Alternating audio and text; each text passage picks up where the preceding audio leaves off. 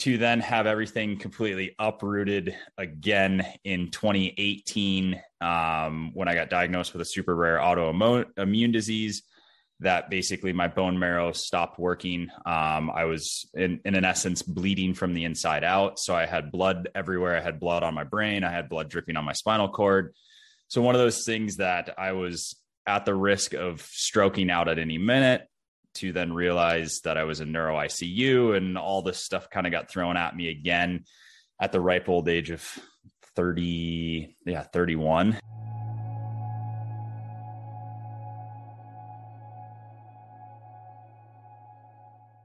Hey, welcome back to Normalize the Conversation. Today I'm here with Dan Olson. Dan is an autoimmune warrior, depression survivor, adversity debunker, former professional water skier — that is so cool — and a live life to the fullest kind of guy. He helps lead, teach, and inspire others to live their life to the fullest potential by overcoming adversity in all forms. Back in 2019, Dan started Olson Project Foundation after being hospitalized for a super rare autoimmune condition, which turned his life upside down again.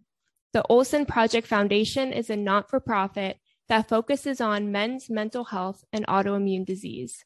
If you would like to connect with Dan or learn more about his mindset coaching, business, and nonprofit, you can find him at The Dan Olson on Instagram or at thedanolson.com. Dan, thank you so much for joining me today. How are you really? Thank you for having me. And yeah, today, actually, this is a crazy thing, and I didn't realize this when we booked this appointment.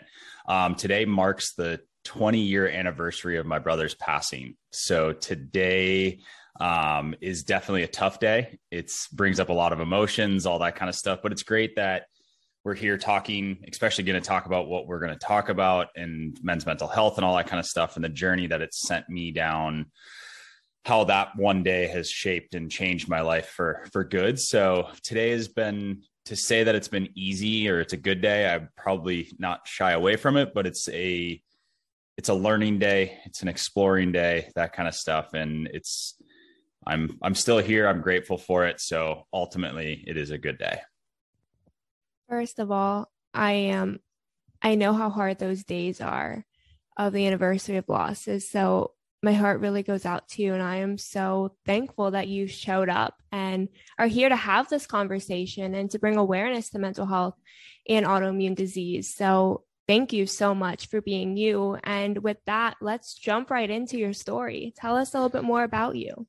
Yeah, for sure. So we'll kind of start off. I'm a small town kid from Minnesota, grew up about an hour and a half north of the Twin Cities, and have moved to Florida, relocated to Florida in 2005 to pursue a dream of becoming a professional water skier, and had an opportunity to work at SeaWorld and then Cypress Gardens and that kind of stuff. So I was able to fulfill my lifelong childhood dream of that. But to kind of back up before that, I was just a fun kid wanting to be outside as much as I can, played every sport under the sun. Water skiing always had a special place in my heart and family and that kind of stuff, along with snow skiing, obviously being up in Minnesota. But then having, like I kind of stated already, having my brother's passing happen to me when I was 14, definitely shaped and changed my life in a way that I never knew it was going to. So for me to sit here and say that life has been a roller coaster is kind of an understatement. I use that as kind of like, you always have ups and downs, but it's one of those things that for me, having a positive mindset, looking at the greater things that when I can, has really gotten me through some dark days. To then come down to Florida. I was a professional water skier, show skier for 12 years, on and off, and then got an opportunity to move to Japan. So I lived in Japan for 2 years, being a professional stuntman as well. So I've also performed in water ski shows all around the world, for hundreds of thousands of people.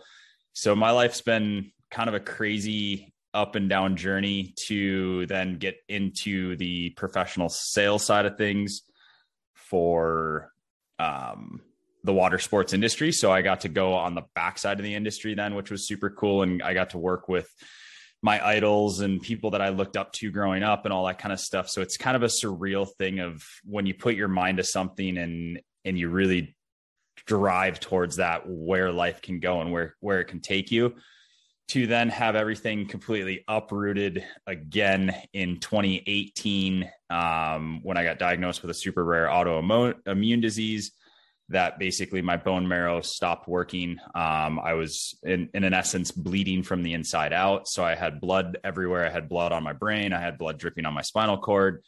So one of those things that I was at the risk of stroking out at any minute, to then realize that I was in neuro ICU and all this stuff kind of got thrown at me again at the ripe old age of 31, and how my life changed again in a drastic way to then start. I've always wanted to have a nonprofit or figure out how I could give back. I've always loved helping people, but I never knew what to do. So once this kind of came around, I'd always had mental health and then the autoimmune side. So that's what created the Olson Project back in 2019, when we launched that, to kind of give back to and raising awareness around autoimmune disease, especially for not specifically just for the patient, but also the caregivers, and just that knowledge and that information that nobody had. Like when we were going through it was kind of like, you had to research, Google. Again, we can all go down a rabbit hole. It can be way worse than what it is, but it was just kind of to develop that.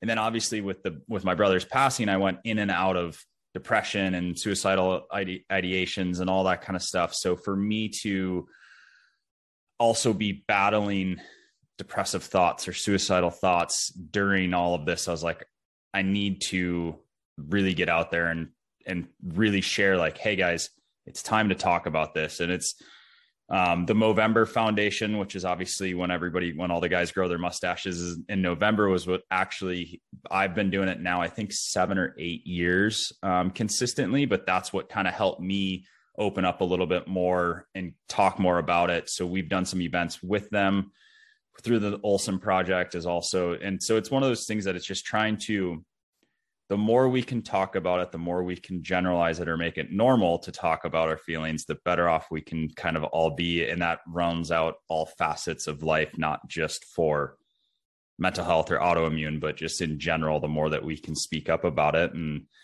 in a nutshell, my life, other people will look at it and go, you live a crazy life. And that's how it's for me. I love it. I wouldn't change it for the world. It shaped me who I am today, and I'm grateful, and I'm forever amazed that what life can do and how we can shift and grow in so many different ways that we never knew possible. Okay. First of all, you are the definition of a pain to purpose story. Like, you are absolutely amazing. There are very, very few people who go through a tough time and come out of it. I mean, this was 2018, you said? Yeah, 2018, September of 2018 is when I got diagnosed, and I got put into, we'll kind of back up on this story. So I went in, I was at my largest trade show. I was working as a manufacturer sales rep at the time, and it was our largest trade show up in Orlando. We got done a little bit early setting up and that kind of stuff, and I wasn't feeling 100%. And I was like, I'm going to go in and I'm going to just run to urgent care. I'm going to get some antibiotics, maybe a bag of fluids, just was feeling run down. Get to the urgent care, and the guy's like, you have something way worse than what I think I can even diagnose.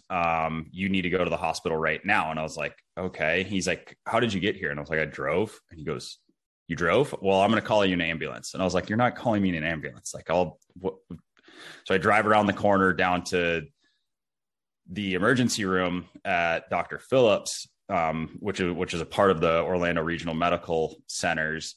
And they admit me right away. He handed me like this letter, and he goes, I don't know if this is going to get you in any earlier or not, but here, have this. And they pulled me in.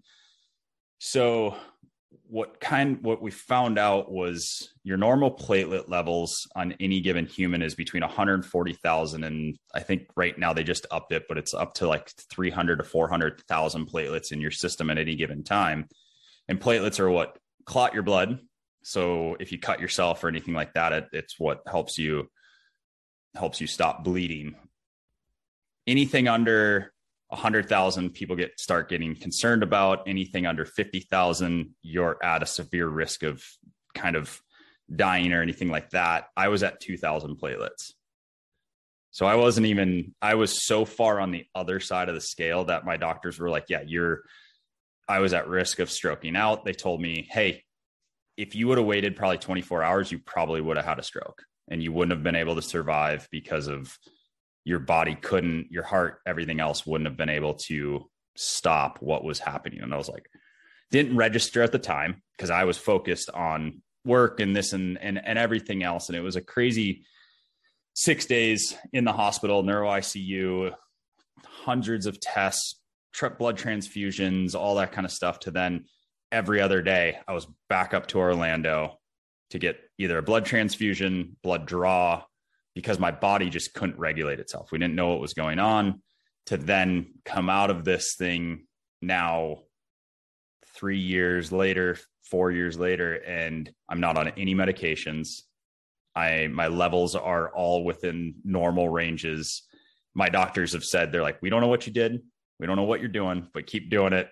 You are an anomaly and we don't understand it. So that's i.e.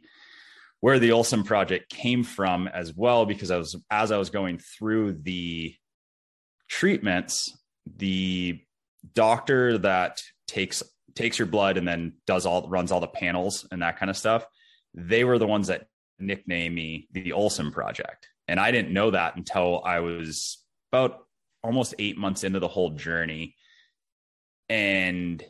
Probably 3 months in. 3 months in. And they're like, she came out and she goes, I needed to meet you because I see all your levels and they're all over the board and we can't figure it out. We don't know what's going on. And I just wanted to let you know that we've named you the Olson Project. And I was like, well, that's interesting. So when we were trying to come up with names for the nonprofit, I said that as a joke. And I was like, well, wait, no, actually that's like, this is what they classify me at the hospital as, is the Olson Project, because they don't know what's going on and they don't understand.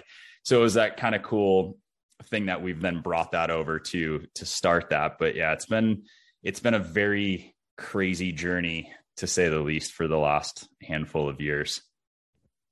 I am so amazed that it's been less than 4 years. At the time of recording this episode, it has been less than 4 years and you have gone from pain to purpose. I don't know how else to describe it. You created something so positive out of an experience that sounded absolutely terrifying and confusing, maybe even isolating. And you took that as a way to raise awareness for other people and provide them with the information that you didn't have and really needed at the time. So I hope you take time to really celebrate yourself and the amazingness of what you're doing. So first of all, you said that with the Olson Project, you are raising awareness. So what was that first time that you decided to speak up? What was that like? So for me, it was a tough situation because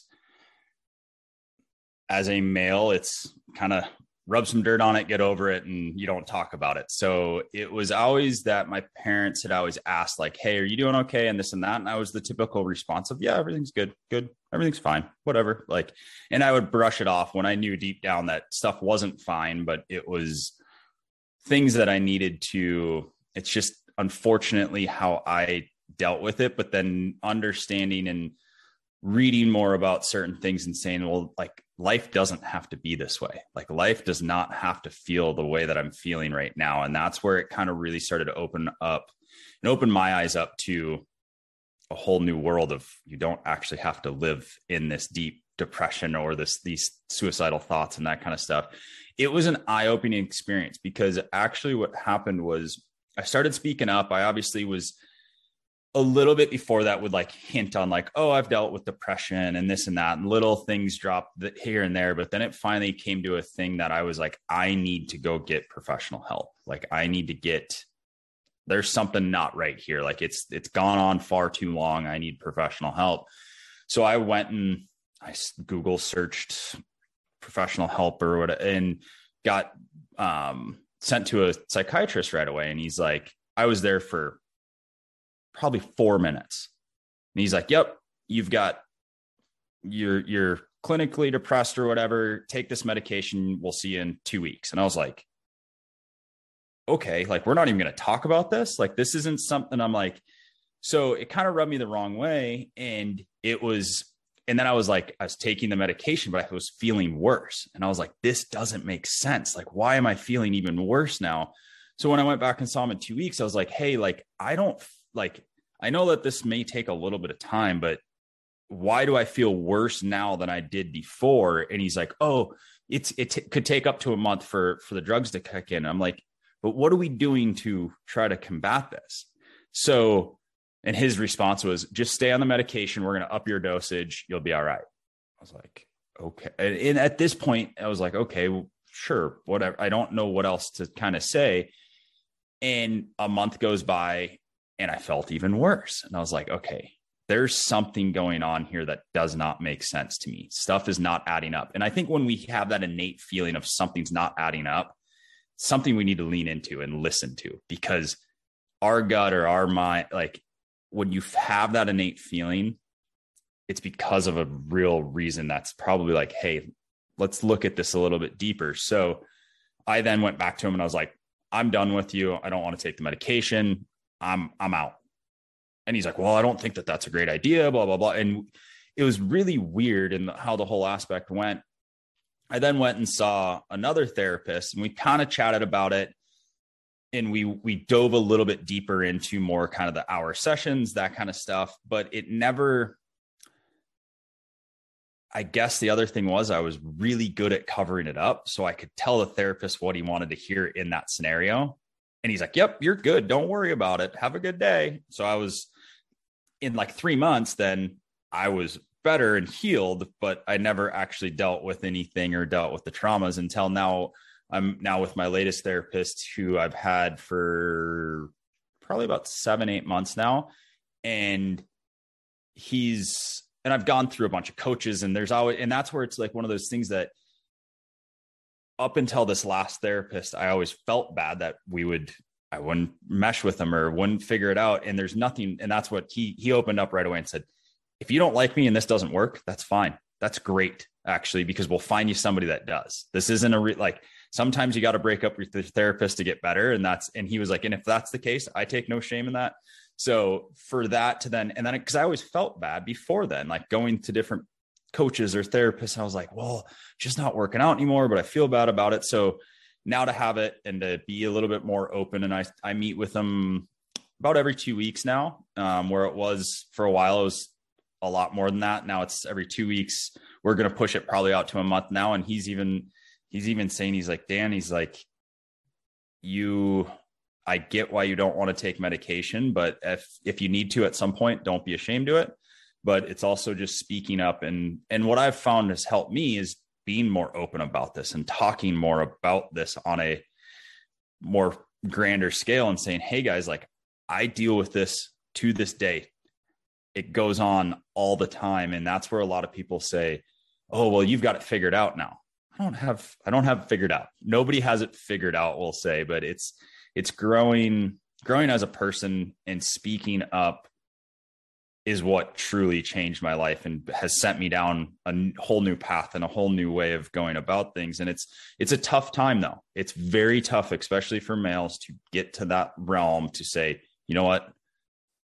I'm ready to speak up, because you feel, at least I did, and I'll speak for myself, I felt inadequate. I felt like I wasn't being the typical male that we should be. And that's what's not okay with it. Like, I felt like I would be a worse boyfriend or a worse son or anything like that, which every time it's come up and I've told, they're like, no, you're better because you're speaking about it.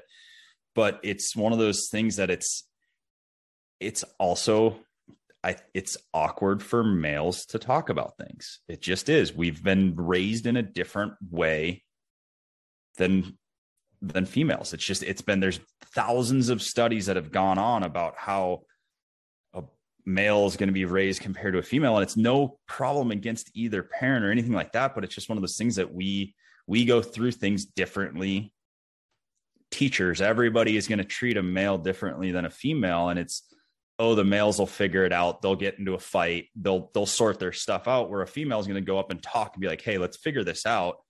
It may escalate to a fight for a female, but for the most part, they're going to start with their words and they're going to figure it out that way, before males just go straight to, and it goes back to the gladiator days. Like, you don't talk, you just go back in, and that's what's not right. And that's where I think trying to raise the awareness and be more open and talk about the fact of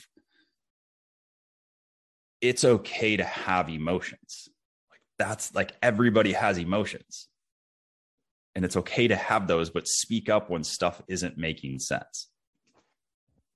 You brought up so many great points, and I really want to go into men and mental health. But first of all, thank you so much for sharing your story with medication. I am a huge advocate for medication when it is needed and when it is properly prescribed. I take medication every single day. However, I very, very much dislike when a psychiatrist only sees someone for a few minutes before deciding that they need a medication and that it's the right medication for them. I think a conversation really needs to be had that's a little bit longer. Specifically, I think in therapy and making sure it's the right diagnosis so that we can begin working toward the right medication. Because for me, for example, I was given a pill for depression. I had bipolar 2 disorder. If you give someone with bipolar disorder an antidepressant, they will go manic. You have to be careful. So I really love that you brought that up, because, and this is my opinion, so take it or leave it for those listening, but go to a therapist and make sure you feel comfortable with the diagnosis, make sure you ask questions. And then if you feel that medications are an option for you, you want to explore medication as an option, go to the psychiatrist and make sure that you feel comfortable with the diagnosis so that you get a medication that fits it. Because like you said, you were put on a medication after 4 minutes of talking, there was diagnosis and medication. And then this medication's making you feel worse. And instead of exploring why, it was straight to, well, we'll just raise it. So I really love that you brought that up, because that is a conversation that is not had very often. Yeah. And that, I think you put it perfectly in that realm of saying, hey, medication is great in certain realms and done correctly. I'm not opposed to it. I'm not. And that's where medication has saved my life with the autoimmune 100%. But it was when doctors told me you're going to be on this the rest of your life, I was like, again, I don't really think that sits well for me, but let's look at everything and we'll talk about it. And I was obviously much older than when that went through it. I also had my lovely, she was girlfriend at the time, turned fiance at the time, now my wife, who also was like, that doesn't make sense. Again, she was like, you shouldn't have to be on life term medication. Like there should be other ways.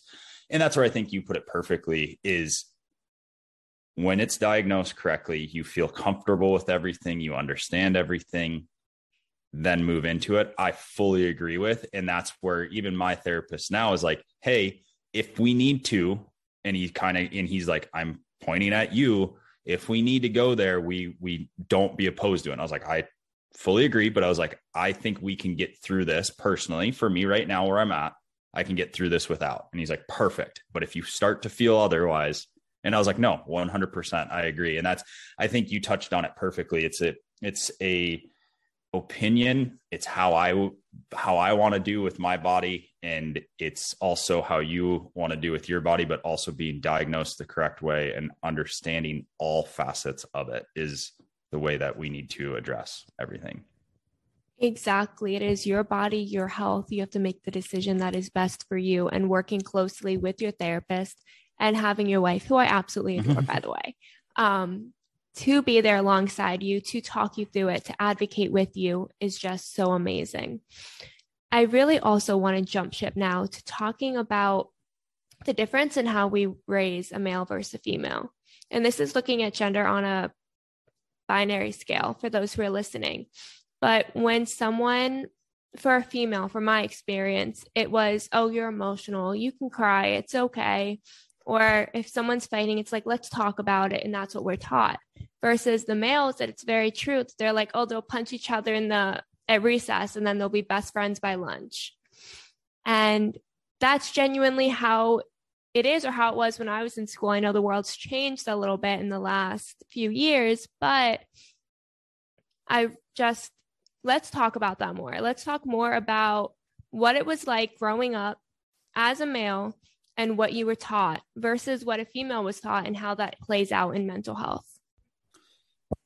Yeah. And I think for me, I grew up with an older brother. That's it. I didn't have females in my life besides my mom. So, I had a couple of cousins that were also 10 years older than me that were females. So I'm going to be probably more on the male dominated side with this, but the way that I've seen it, and you touched on it, it kind of brought a funny memory up of like, oh, you'll go punch your friend at recess and then you'll be best friends by the end of the day. Like, I had that happen to me in middle school. Like one of my friends and I got into a fist fight because of something he said at gym class.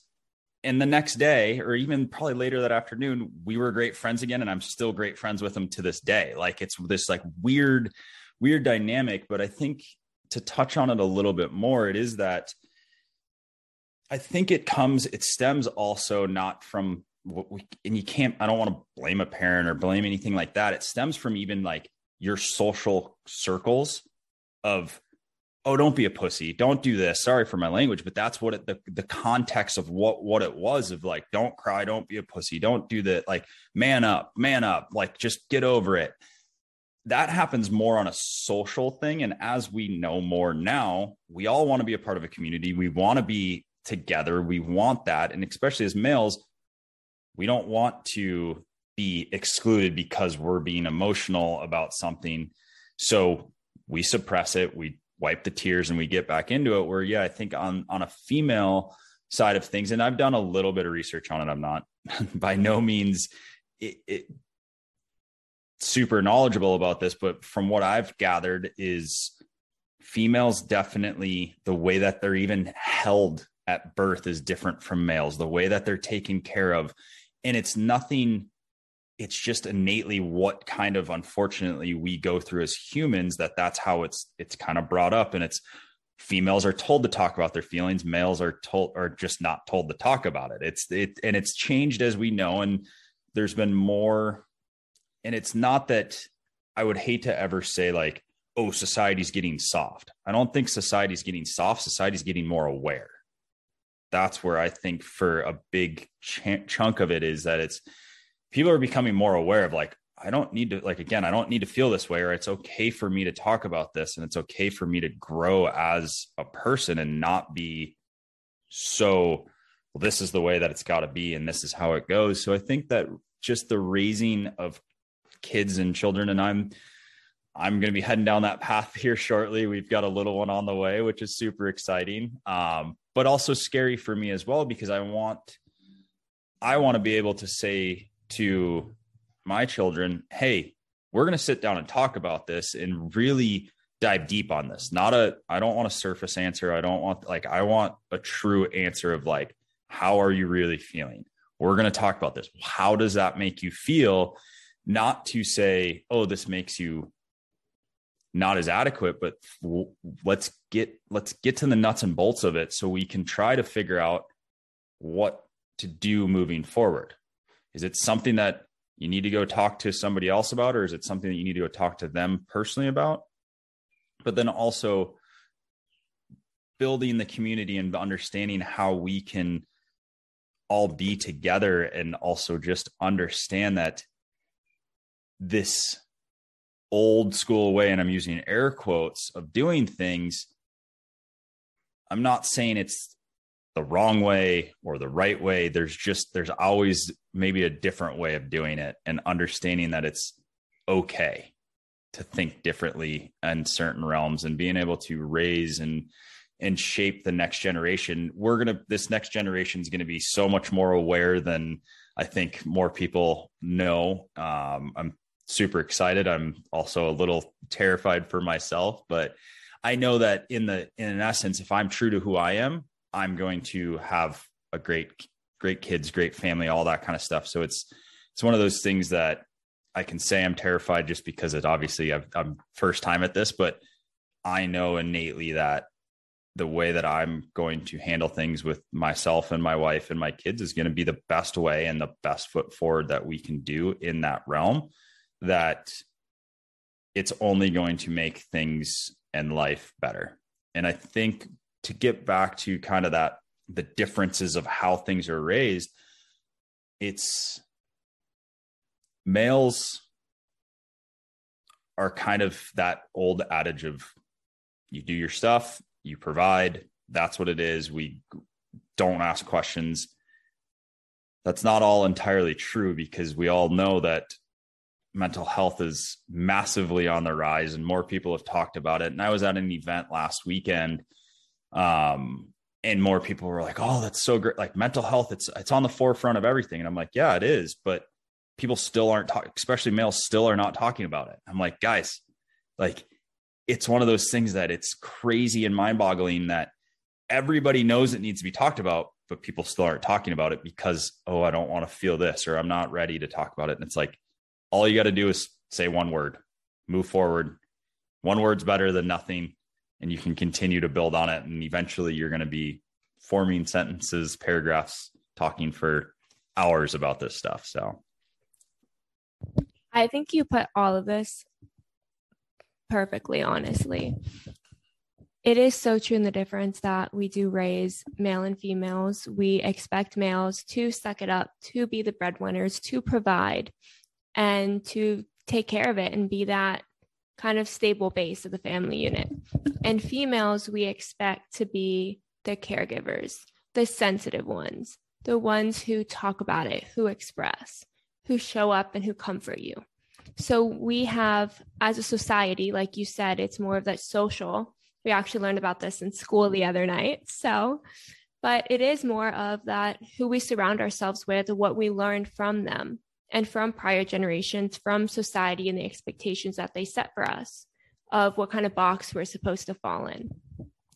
And now we've also seen that for people who don't know where they identify, and they don't know which box they fit in, it also becomes very confusing on what role am I supposed to take? Who am I supposed to be? Which can lead to even more mental health struggles, because now there's not just question in my identity, it's a question in what does the world want me to be? How am I supposed to act? How am I supposed to fit in with this identity that I'm trying to discover for myself? And as an upcoming parent, a new parent, I imagine that it's very stressful to not, in today's world, to not know how society's stigma and expectations and standards can really impact your kids' mental health, because what do we teach them? What do we not teach them? There's so many questions, and it's hard to have an answer until we get through it and we look back at it and see. I also really want to talk more about that next generation and the ways that we perpetuate this image that you're supposed to look a certain way and be a certain way. So as an upcoming father, I'd love to know, what are your concerns and what are your goals in raising your child to kind of eliminate this stigma?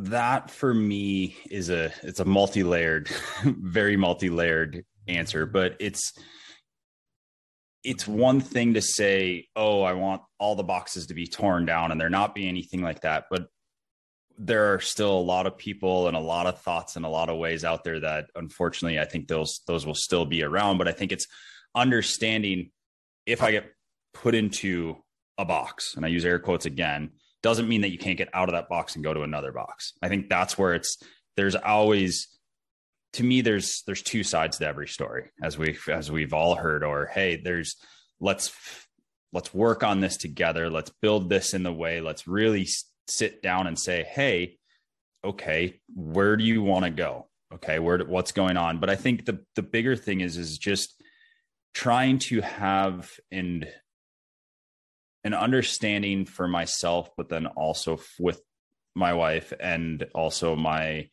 children, that what the right answer today is might not be the right answer a week from now, a year from now. We all change and evolve, and we move, and we're moving at such an exponential fast rate now that I think that's part of the reason why people get so overwhelmed by it, because they're like, and we're absorbing so much information. We're absorbing so much stuff on a daily basis that we don't, sometimes you just need to, I was listening, I was on a coaching call last night, and the guest speaker they had on, her book was Shut Up and Sit. Like, that's her book. And all you do is literally shut up and sit with yourself and understand that being back to yourself and being a human being is what really truly matters, and how to really focus back in on yourself and on how those things will evolve. And external forces are going to always be external forces, but how do we come back to ourselves? How do we come back and say, okay, this is where I want to go. This is what I want to do. Okay, perfect. How do we need to help or support and move in that direction? And it's being understanding of, sometimes I know as a parent, I'm probably going to say something that my kids don't like, but I'm also going to be very not, hey, this is how we have to do it. But there are certain things that, as we all know, as we get older, my parents made me do, and I was like, oh, I really don't like this. But once I got through it, I was like, oh, okay, I get it now. Like, you can't be upset by it. But in that essence, in that time frame, we get tunnel visioned as humans, and we can't get out of that, which sucks, because we want to, and we think 16-year-old, 18-year-old, 21-year-old kid, I knew the world. I knew everything. Nobody could tell me differently.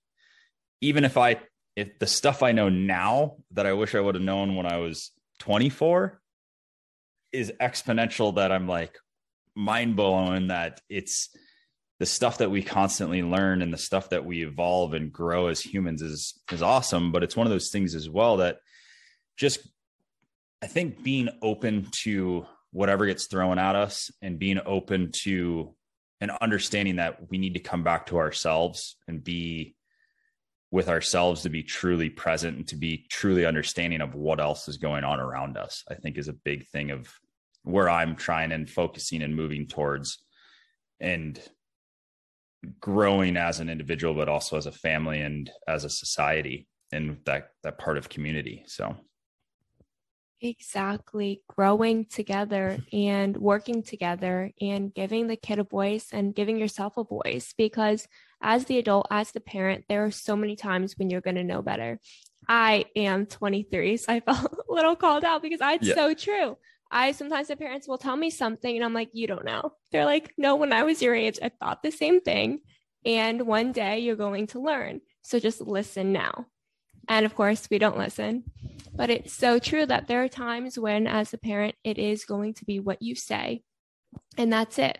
And there are going to be times when you work together and you learn and you grow together. So I really love how you put that, because I think people need to hear that and to normalize that there are different ways and different approaches. You don't always have to come to the conclusion together.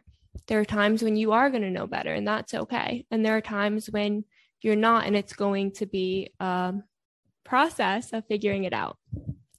So now, first of all, I want to say, when you saw someone walk in, if you're watching on the video, that is my grandmother, who was supposed to be at her house today and walked in. She is so cute. So for those who got to see her on the video, it's Nona.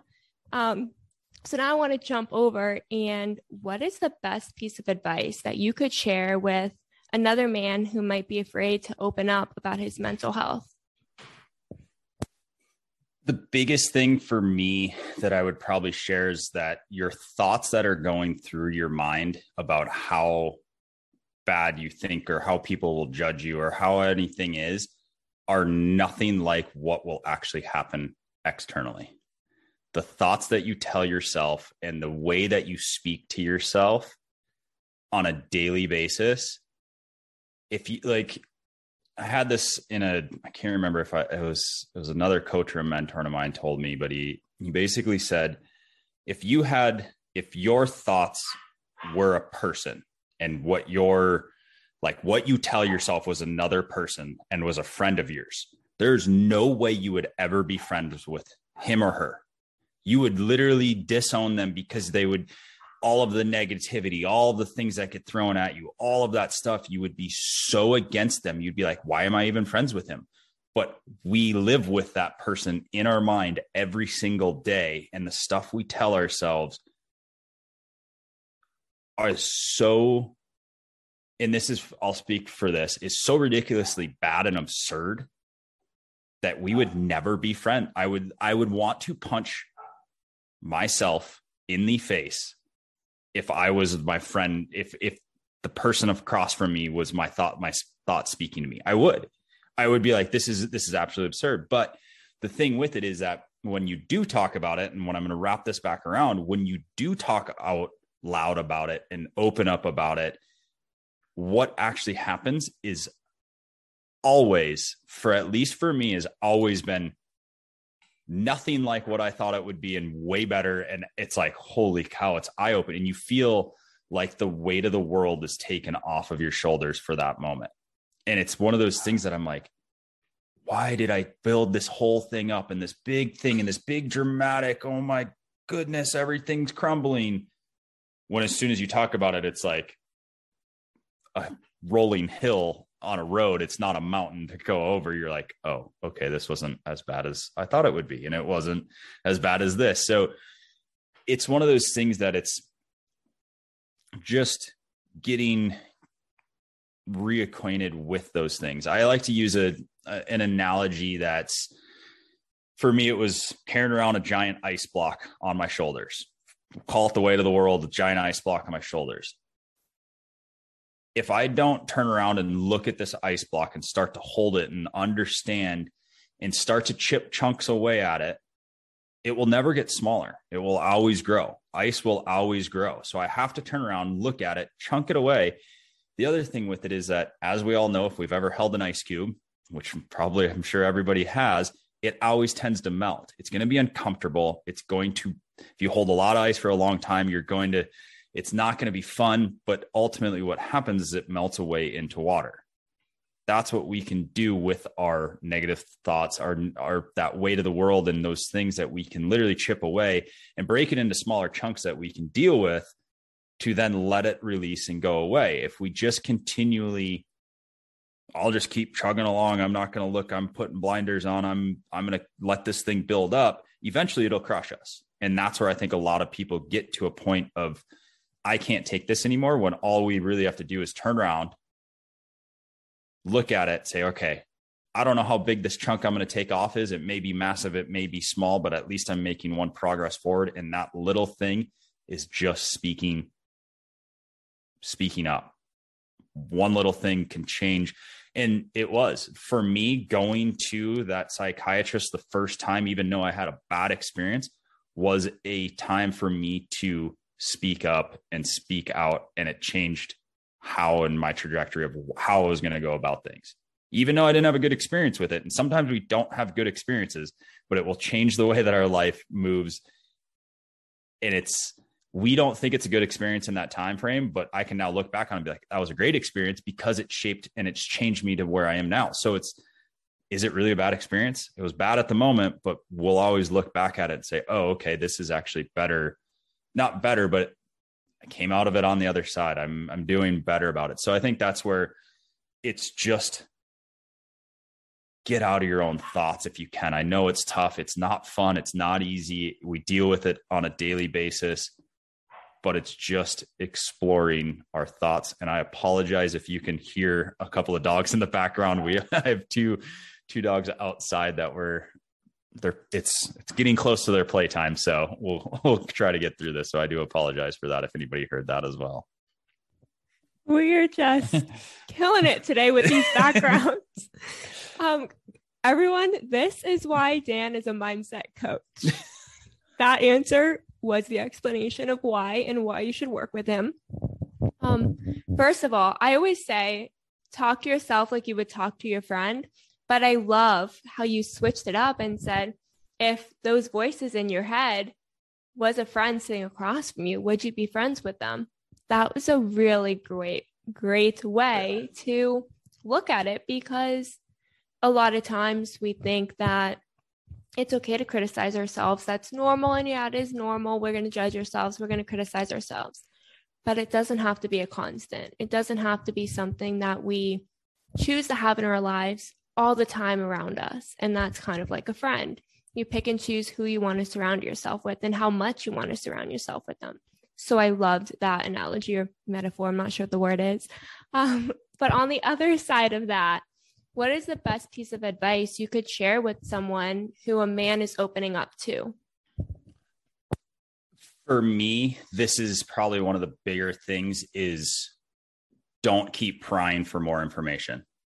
It's a big thing that just the fact that a man is starting to open up, if he gives you a sentence, let it be at that.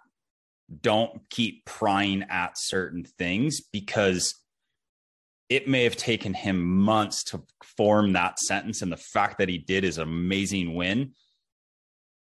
And understand that he will come back when he needs to release more or tell more. So that's probably the bigger thing is it's going to be a little bit of a process and a little bit of a, I wouldn't want to say a dance, but let him lead. You're going to have to maybe lead once in a while, but let him lead majority of the time because he's the one going through this. He's having to process so much more and so much more deeply, probably because he's been told not to speak about things. So I think that's where let it be what it is in that moment. Appreciate, be like, I'm so grateful you told me that, but don't then be like, oh, give me more, because we as men then are like, I don't know what to do. I'm going to shriek away. I'm going to get away from everything. I just told you something super vulnerable and I don't know how to process what you're asking now. So I'm just going to shut down again. So at least that's what happens for me. And I can probably speak to that. Probably most males will feel that way. So I think it would be if somebody comes out, especially a male, and says, hey, I need to speak to you about this, hold the space. Great. Maybe ask a couple of follow-up questions. And if you start to see them, and everybody can read body language, or even on the phone, you can hear it, or text messages are tough because obviously, or email, but if somebody still reaches out, it's, hey, that's a massive step forward for them, understanding that. And I think it's just holding the space for that person, how much they want to tell you, if it's a sentence or if it's, they need to talk for hours. Perfect. The other thing I would say is, for me, this has always been something of, well, this is how you should handle it. Probably not the best way to go about a phrase for me personally. But it's also, hey, this is what, or you could say, this is what's helped me. This may help you try it out. And we're all trying to figure out what tools we want to put in our tool or in our toolbox. Your toolbox is going to look completely different from my toolbox. But we're going to ultimately, what we're trying to do is be happy. Everybody innately wants to be happy. That's all we truly want is to be happy. How we get there is going to look different for every person. So it's giving the toolboxes, but understanding, don't try to pry more tools out if they're not willing to give that from a male's point of view. And it's another thing that I would probably say sometimes, yes, you're going to have to push a little harder for some people, but I think letting them run the conversation is going to be a better thing is how I feel on it. And that's what's helped me. It's something that my wife and I work on to this day. It's what I work on with clients. It's what I work on with friends, that kind of stuff. And even with my own parents, it's still one of those things of like, I may only give you an inch or I may give you a mile, but it's all a step forward. I really want to echo what you said. And again, this is my opinion and Dan's opinions. These are not set in stone facts. You need to find what works best for you. And you can talk to peers, talk to mental health professionals, talk to people you look up to, receive guidance or counseling from. But I completely agree that I utilize the same approach of letting the person guide the conversation and providing supportive and validation statements to it, letting them know that it's okay to open up and I'm here for you, but not over prying and trying to force them into opening up. Just let them know that you're here, you're making the space, and when they want to talk and how much they want to talk is up to them. And I found from my experience, and at least when people are talking to me about it, about what I'm going through, I feel more comfortable when I'm guiding the conversation, but I know that they're comfortable listening to me and they're okay listening to me and they want to be there. So I really love the way you put it. And again, this is our opinions and you need to find what is best for you. Dan, you've been absolutely amazing today. Before we jump off, can you let us know one more time how our listeners can connect with you? Absolutely. So you can connect with me. I'm mainly active on Instagram. So at the Dan Olson, that's Olson, not with an E. No, it's not. Trust me. Even if I spell it out for people, people still put an E in it. I'm a Scandinavian, Norwegian guy. So we've got a weird way of spelling our names sometimes. But connect with me on Instagram or head over to my website at thedanolson.com. You can also find me at the Olson Project. It is the nonprofit that I did start. So at the Olson Project Foundation on Instagram and at the Olson Project.com. So both places will kind of redirect you back to me. The nonprofit, we're trying to make more of that separation of not, it's just about Dan, it's we're in this as a whole type of thing. So if you want to work with me personally, come to the Dan Olson, the nonprofit, and the Olson Project is going to be more of a resource hub, programs, that kind of stuff, and go about that. So, but I post a lot of great information on both. So it's just one of those things that they go hand in hand, but we're trying to figure out how they're going to balance on the seesaw sometimes, but it's either way is a great way to connect with me. Send me a direct message or reach out and I'd be happy to chat with anybody. So one more time, that is Olson. I am super guilty of putting the E I noticed on your talking points, your calendar invite. I am so well aware that it's an O and yet I still write the E. So I apologize, but for those listening, don't forget it's an O. Dan, you've been absolutely amazing. Thank you so much for joining me, for having this conversation with me, for starting a nonprofit to continue this conversation and to make a difference for so many people. You are just absolutely awesome. Thank you so much. Thank you, Fran. And again, guys and women out there that maybe have some males, just talk. It's literally, talking can be an amazing thing. Thank you so much again. And I appreciate everything that you're doing and your nonprofit and all that kind of stuff. It's all great things. And the more that we can make this more well known and the better we're all going to be as a community and the better we're all going to be for each other.